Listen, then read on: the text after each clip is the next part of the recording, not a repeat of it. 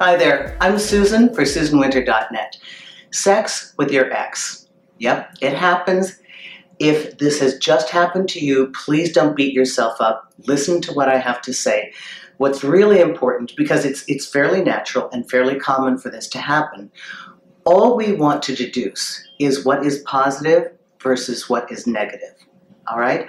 So, to, to be honest, very few relationships that have been real coupledom. I don't mean a couple of dates, a random hookup. I mean an established couple. In very few cases do you actually have that the two separate and never speak. That is rare. More common is the uncoiling or uncoupling. And so you have to remember this has been your partner. This was your person.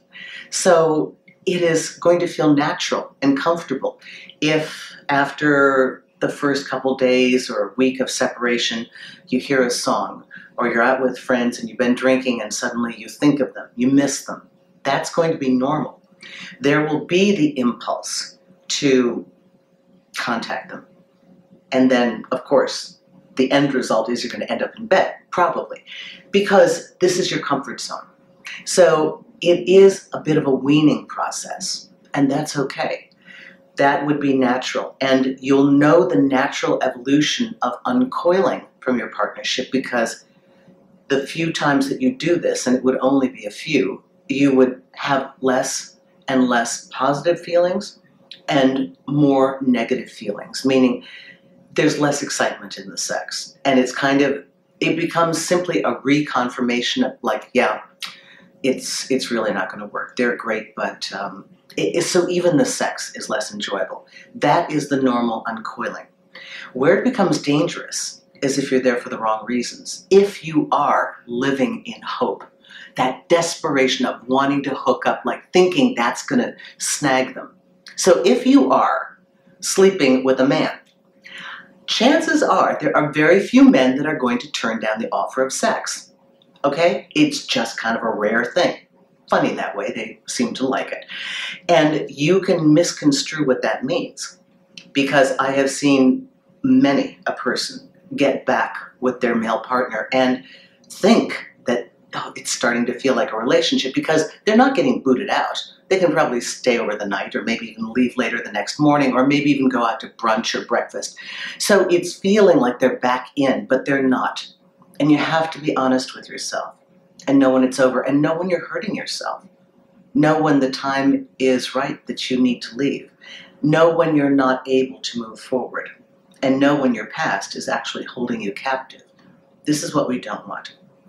You know, have real dialogue with your ex. Understand that there is some sense of familiarity. And yeah, it's better than a one night stand. And it may be even more tempting the more you date for real, the more you date and you start to see what's out there, you can start to think, wow, I mean, I had my complaints, but but I'm starting to really get scared. And so you run back to your ex.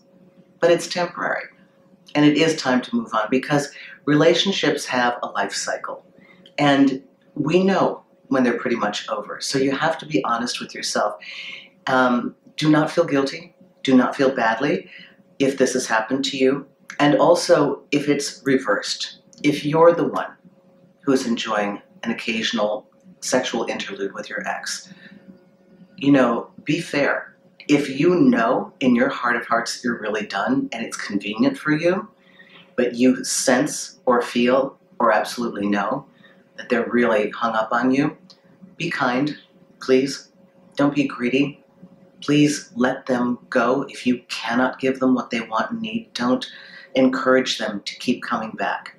That's the kindest thing you could do. If you ever loved them once, prove it now by being in right order. So I hope that helps you all. Please uh, tune in to the Susan Winter Show on iTunes, subscribe to this channel if you haven't already, and write to me. Let me know what do you want to hear about. I am here bringing these topics to you.